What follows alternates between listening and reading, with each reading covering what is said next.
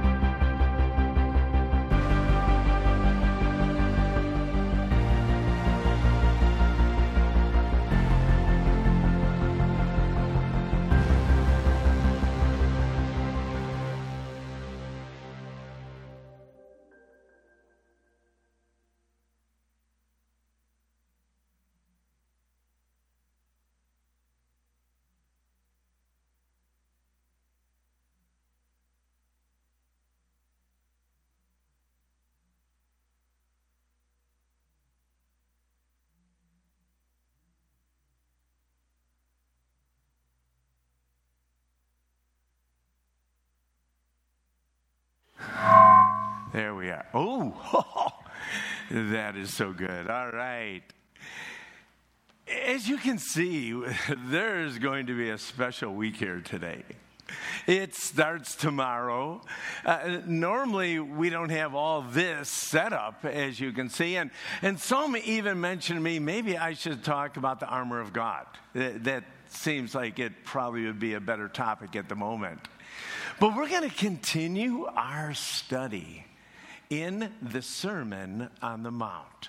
I want to especially welcome all of our younger guests today as they uh, yeah have have not been part of at least this celebration i'm going to be talking about a message that jesus gave a long time ago he is describing what life is going to look like if you listen to him. It's a whole sermon. It's three chapters long in Matthew, and it's given to us so that we might understand how to live abundantly now and enjoy eternity forever and ever. You know, the radical claims of Jesus have been set out in the Sermon on the Mount, culminating in an all embracing principle found in Matthew chapter 7, verse 12. You all know it as the Golden Rule. But Jesus literally ends his message here and uses these words to focus back on all that he had been talking about. Do to others whatever you would like them to do to you. This is the essence of all that is taught in the law and the prophets. Jesus is trying to help each one of us understand how people live underneath his reign, that come underneath his authority, that listen to his words.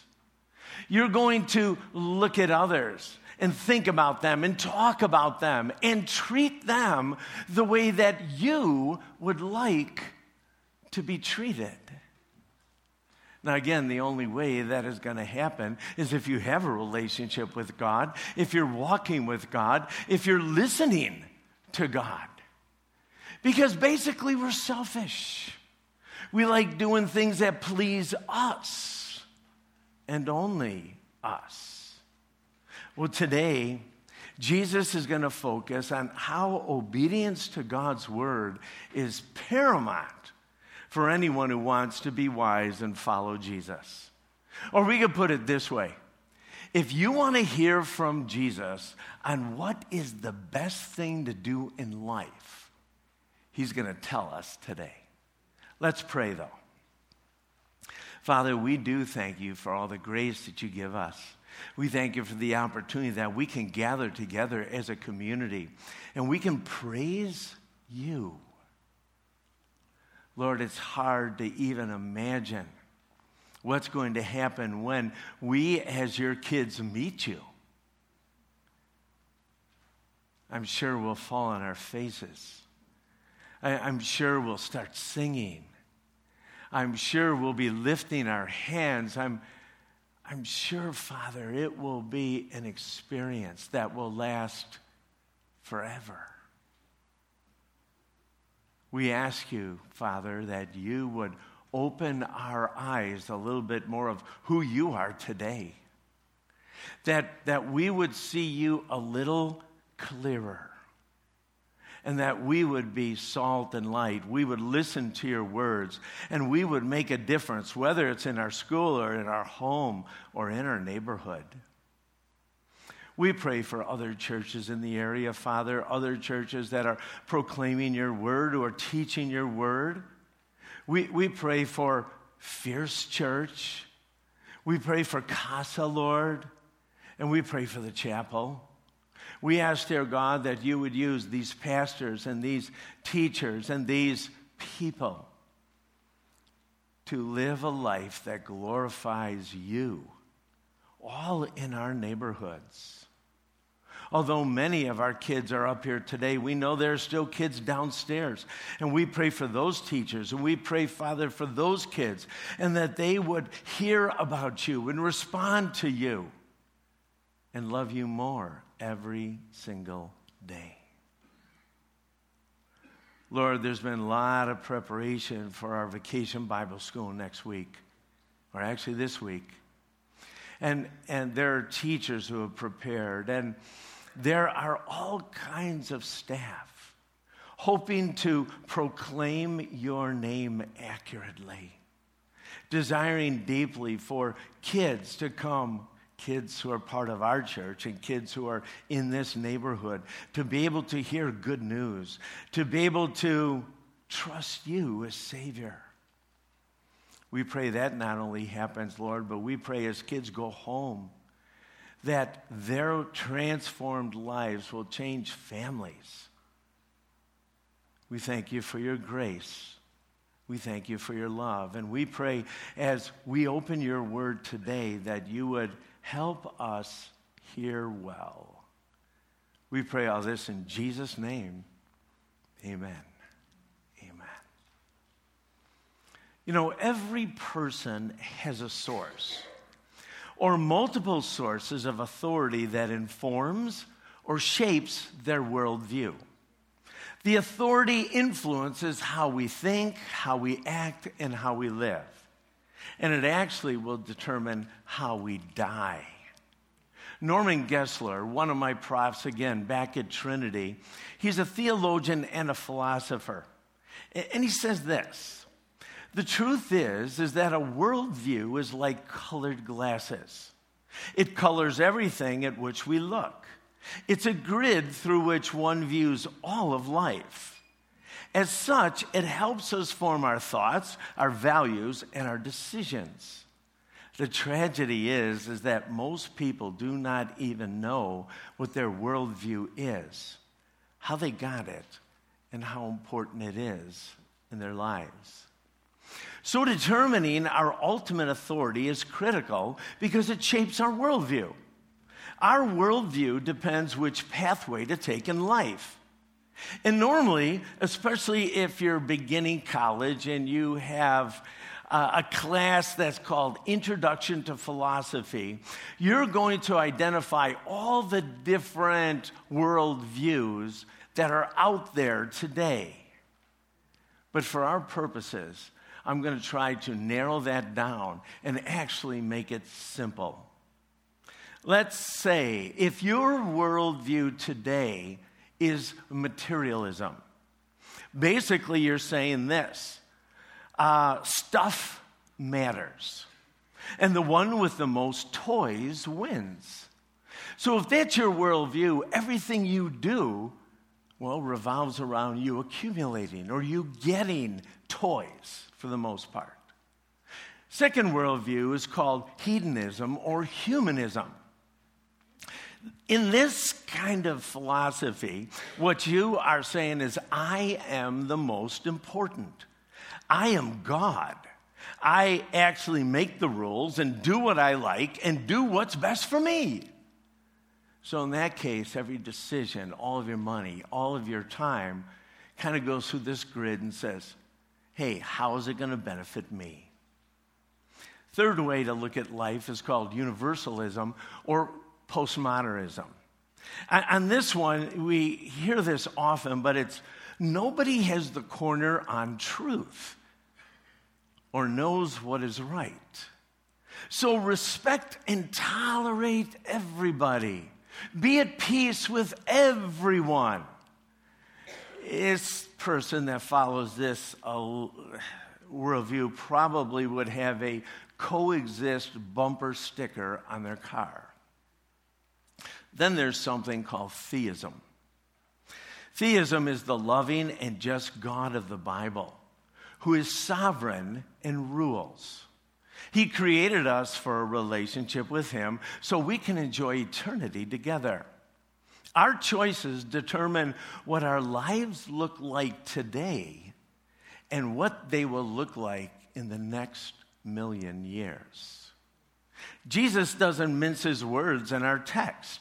He is saying that it would be wise to listen to the creator and sustainer of life so choose to come under his reign and authority because he is a good and he is a powerful God. Jesus was an expert teacher. He would tell simple and easy to remember stories that contain profound truth. One such story concerned two men who built their houses on different foundations. One house stood, and the other one crashed. The story we're going to hear today is a story that illustrates Christ's point perfectly. So if you have your Bibles, would you turn with me to Matthew chapter 7 or your flat screens? Or if you don't have any of those, you can look on the screen behind me. Matthew chapter 7, starting at verse 24. This is what Jesus says. Anyone who listens to my teaching and follows it is wise, like a person who builds a house on solid rock. Though the rain comes in torrents and the floodwaters rise and the winds beat against the house, it won't collapse because it's built on bedrock. But anyone who hears my teaching and doesn't obey is a foolish like a person who builds a house on sand. When the rains and the floods come and the winds beat against the house, it will collapse with a mighty crash. Wise men hear Jesus' words and obey them. When a storm comes, the house will remain standing. The opposite, foolish men hear Christ's words and disobey them. Jesus is talking about a contractor and the sandy foundation that he chooses. When the storm hits, the house falls because of its foundation. The only difference between the two builders is the foundation, and the way Jesus looks at it, it's obedience. Both builders heard the gospel, the same sermon, the same words of Jesus. Both proceed to build a house after hearing the same message. Both apparently built similar houses in the same location because the same storm came. The difference was the foundation. The difference was their obedience to the word. Now, in this text, teachers often refer to the storms as storms of life. And, and, yes, this can be applied this way because of so many other scriptures that we need the foundation of Jesus, and in spite of our circumstances, we can remain standing. There's no doubt.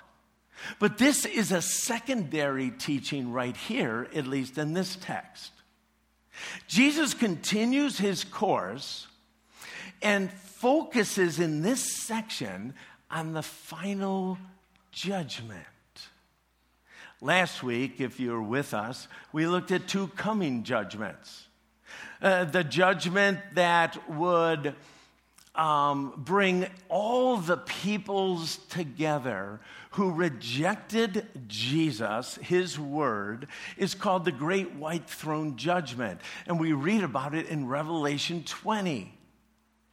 And, and Jesus says this is that he gathers these people and everyone not found in the book of life was cast into the lake of fire. Those that have not received Christ as their Savior.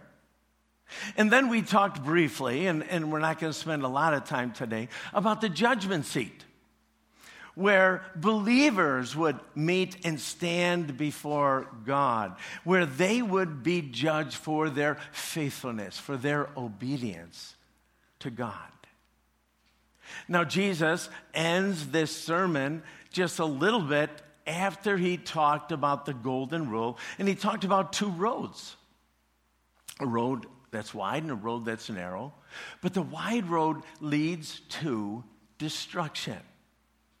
He talked about two trees one that bears fruit and one that doesn't, that is cut down and sent to a fire. He talked about last week two disciples standing before him. One looking really good, but not knowing him. And Jesus said, Depart from me. I don't know you. And today, as he literally ends his message, he talks about two builders where one house crashes. Now, each illustration presents a contrast between the genuine and the spurious. A disciple's words do not determine their destination, it's their performance. Talking the talk without obedience just deceives you and those around you. Jesus clearly states that we will not deceive God who looks for practical results. The scripture, specifically this sermon, is not meant to just be admired, it's meant to be obeyed. So let's look at it. The, the wise, they build their house or they build their lives on the rock, which is obedience.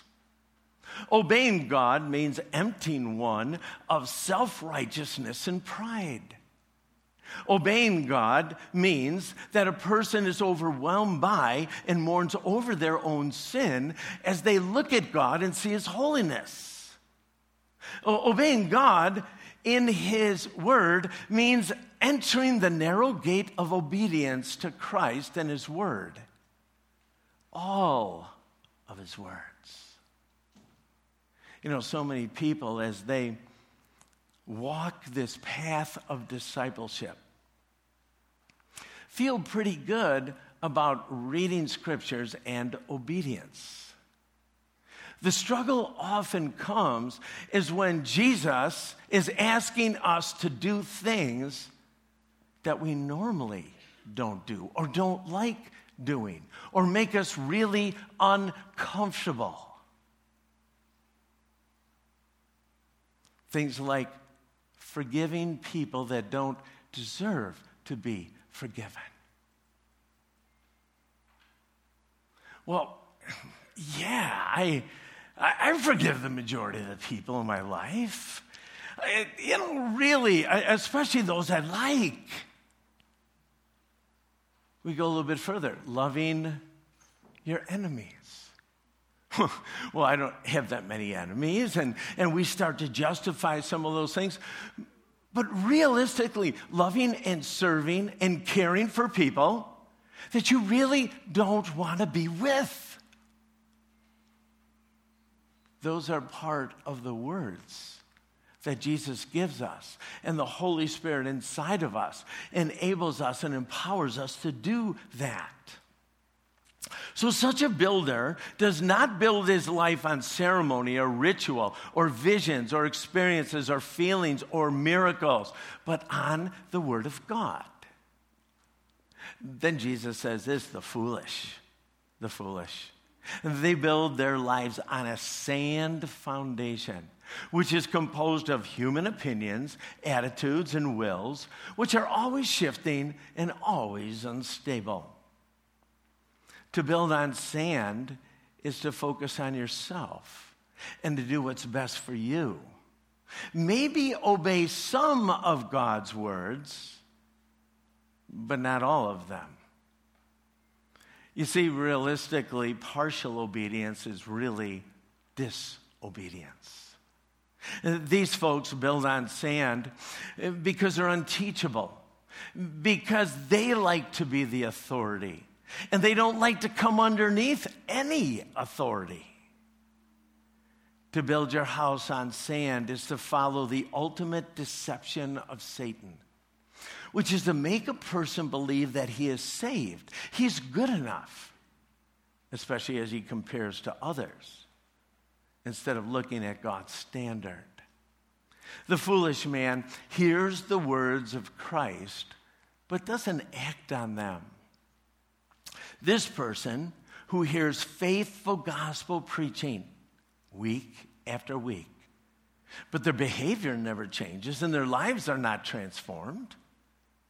This individual hears the word again and again, but deceives himself because his behavior doesn't change. He doesn't obey. He believes knowledge about God is more important than knowing and obeying God. Now, Jesus warns his listeners by saying, You deceived yourself into thinking you will be ready to spend eternity with me, but, but you won't. Your house will crash.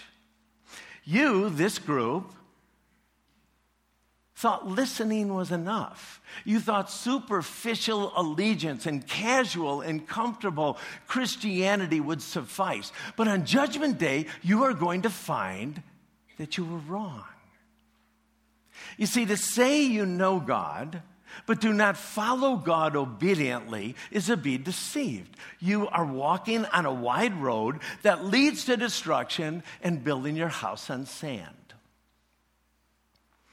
You see, a life of obedience is the only proof Scripture mentions that validates our salvation.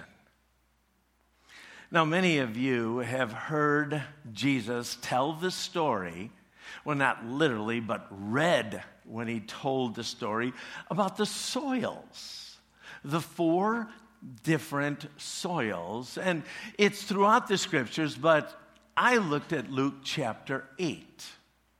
The one thing that sticks out about this story that Jesus tells is that there is only one soil that bears fruit. Just one. The scriptures tell us that we become a new creation through faith by God's grace. That Jesus came 2,000 years ago to be able to satisfy his Father's wrath because of our sin and to pay the debt for our sin. And everyone who puts their faith in Jesus becomes a new creation according to 2 uh, Corinthians chapter 5 verse 17. You become a, a new person. You have a new heart. The Holy Spirit begins to live in you and begins to chip away all the things well, that basically need to be chipped away, that don't reflect God well, that don't bear fruit. coming to faith changes you. You are a new creation. You desire at this moment and receive God's word. You want to obey all of God's word. You bear fruit. It is exciting to lead someone to faith. It's exciting to watch their eyes, to encourage them to understand all the blessings that they have received so many times, new believer, I'll just walk through Ephesians chapter 1, chapter 2, and chapter 3. Blessing after blessing, understanding all that we have in Jesus because of God's grace. It's an amazing position. And as you understand that, you want to feed from His Word. You want to learn from His Word. You can't believe all that God has done. And as a result, you desire to obey Him. You want to obey Him not because you're going to get whacked. You want to obey Him because you love Him. You can't believe that He has graced you all that He has. Now, yes, there are lean times in believers' lives. There are lean times in, in some of God's family. But if there has never been a desire to obey, never an excitement to come underneath all of God's authority, to learn from His Word, there has never been a conversion. It was just words. You know what I've found or, or what I've learned is right follow up is easy when there's a real conversion. You know, as I was growing up and especially working and serving in camp ministries, one of the things that happened, especially the last night of camp, it set up that there would be some kind of a decision. And I'm so grateful for camps and I'm so grateful for opportunities that we get to work, especially with young people. And there are times when young people make decisions, well, because a lot of other people make decisions. But that's no different with adults. Sometimes they make decisions because a lot of other people make decisions. But if someone does truly come to faith, Oh, it's easy to follow up because there's a thirst. There's a changing. They have a new person living in them. They are able to understand the scripture. They have a new teacher. And they have a new direction. New creations have a new heart and new desires. And God's word becomes sweeter and sweeter with obedience. It is not a burden, but it is a joy. So many times, as I look at Scripture, one of the things I'm reminded of is that the enemy deceives us really well really does. So you look at the parable of the soils. And, and, and again, you've read in the scriptures tell us that a farmer goes and, and tosses out seed. And this seed is God's word, and some of the seed lands on a hard pathway. There is no response. There is nothing. This person doesn't even acknowledge that this is God's word or important. Oh, but, there's another group of seeds that land on, well, it looks like really fertile soil. It does. And that seed goes in there and it germinates, right? That's the right term. It, it, it, begins to grow and it starts to sprout and it is exciting. But realistically, the scriptures say that the shallow is really shallow, or the, the soil is really shallow and the roots can't go down. And when the sun comes out, because the roots aren't very deep, it withers, never bears fruit. And, and, then there's other seed that, that begins to grow in other soil, but there's a lot of weeds in that soil. And so they grow up together, but the weeds have a tendency to steal the nutrients. So although the plant grows, there's no fruit. But there's the one soil. The, the soil that says, hey, it lands and it's received. And the plant grows and there is fruit. A person that knows Jesus as Savior. A person that has a has the Holy Spirit living in them is a person that receives and bears fruit.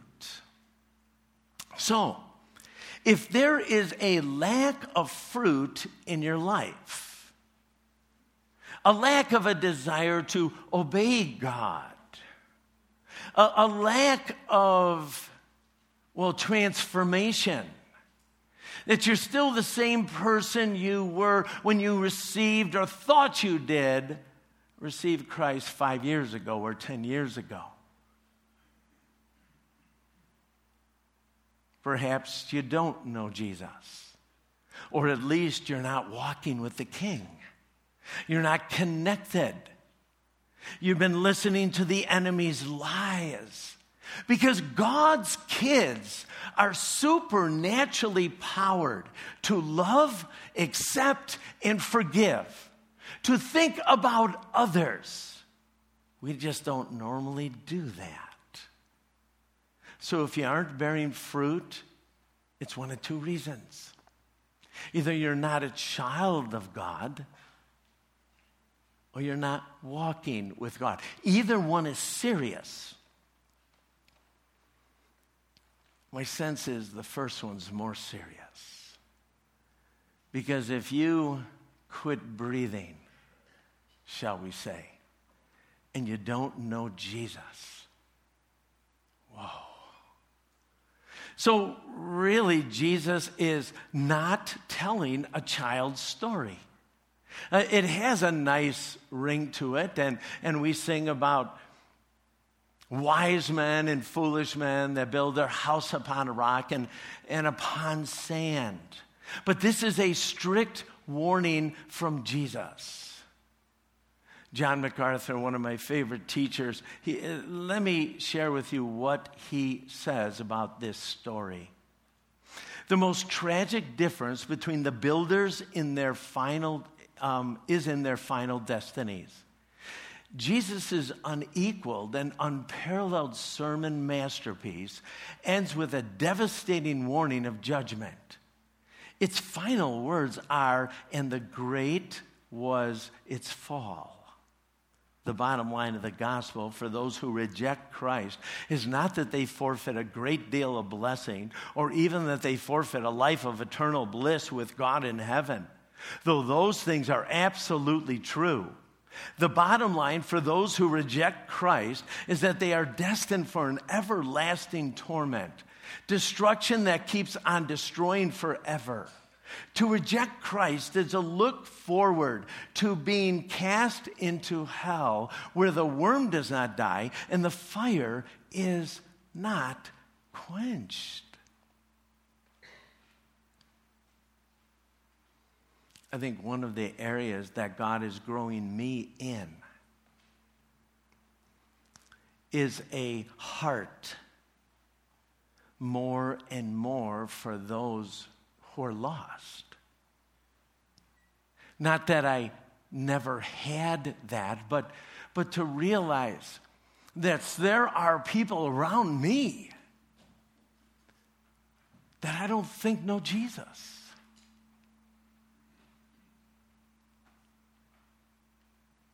There are people someday are going to stand before God, either as their king or their judge. You know, discipleship is not just hearing and believing, but believing and doing. James, who was Jesus' brother, I think, learned a lot from Jesus. Because in James chapter 1, starting at verse 22, this is what James says.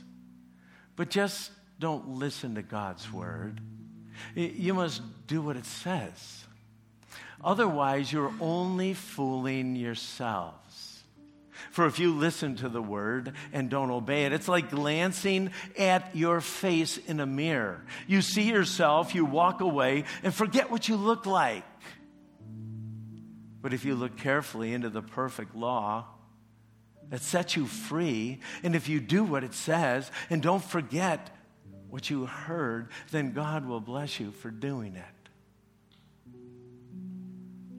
There isn't one of us, after enjoying a wonderful meal, eating that scrumptious burger and having all of the insides kind of burst out onto your chin and face and beard.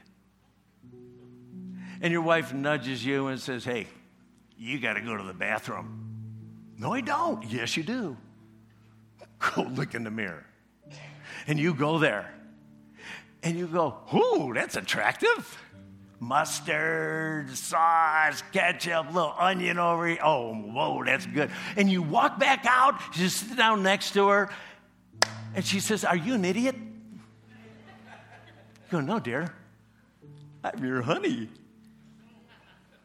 Well, did you go look at the mirror? Of, of course, I looked at the mirror. Isn't that sweet? No. No. And that's what God's word is. God's word says, hey, I want to give you life.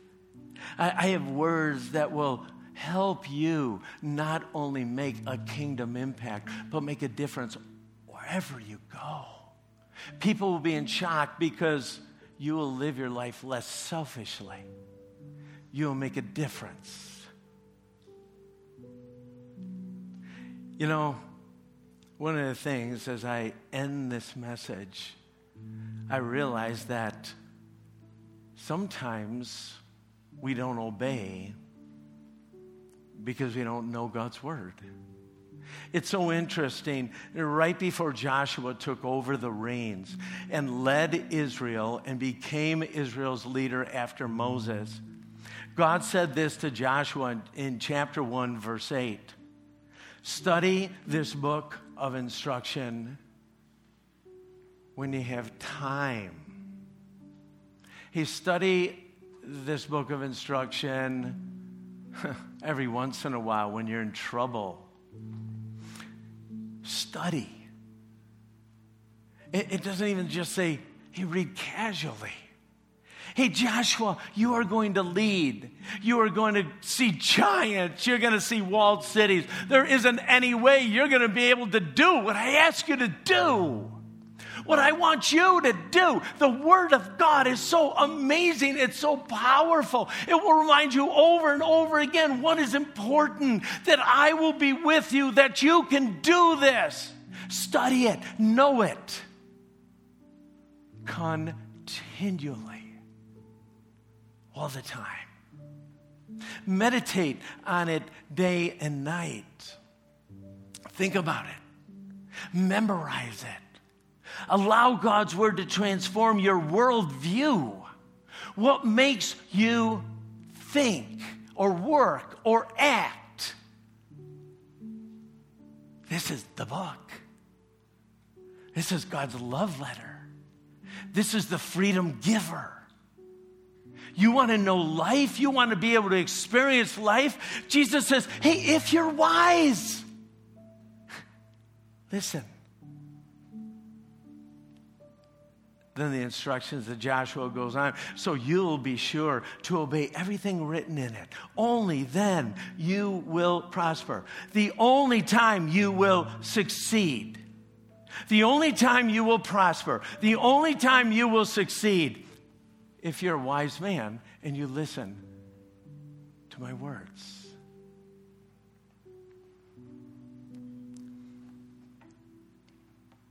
You know, Mother's Day, we focused on Proverbs 31. And we handed out a bookmark. And we encouraged our women to fear God. And it wasn't just an application to women, but it was the whole idea of do you want to really prosper in life, ladies? And men? Fear God, listen to God, know what He says is true, bank on it, spend time in it, but not just to know about it but to know Him and to change your life. Every time this opens, you say, Lord, what do you want in to change? Father, what area am I blind to? What, what is it, God, you want me to do? Because normally I'm just not going to want to love my neighbor. I, I just telling you. But that's what you want me to do today. Who do I need to ask forgiveness? Who do I need to apologize to? But, but God, that's way too. That is life. I'd like you to bow your heads with me, if you would, as we close our time. And I just want to ask you these words. Before I pray, and before we continue our purpose, our, our, our worship, I'd like you to ask yourself this question How are the words of Jesus changing you today? And I can't answer that for you, I can answer that for me. But take a moment and just say, What is it that I need to obey? What is it that I need to confess? What is it that I need to thank you for, God? Because I am obeying and I see the fruit of my obedience. Just take a few moments with Jesus right now.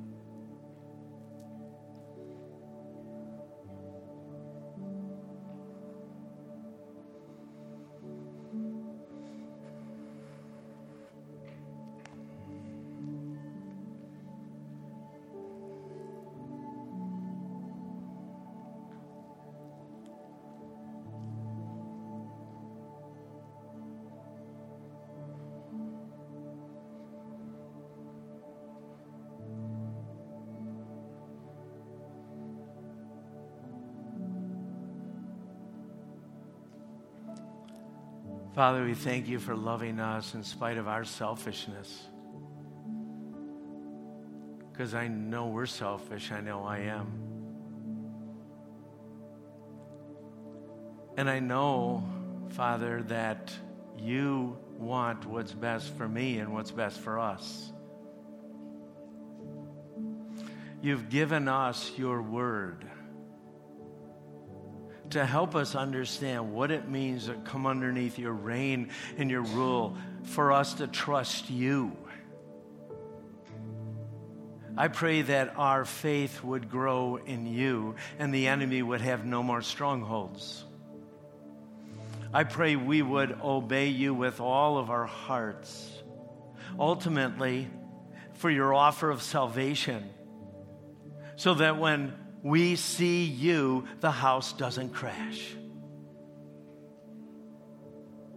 But God, even more than that, that we would walk with you, listen to you, experience life underneath the good, good King. Thank you for keeping these words for us and continue to use them, Father. We love you. In Jesus' name, amen.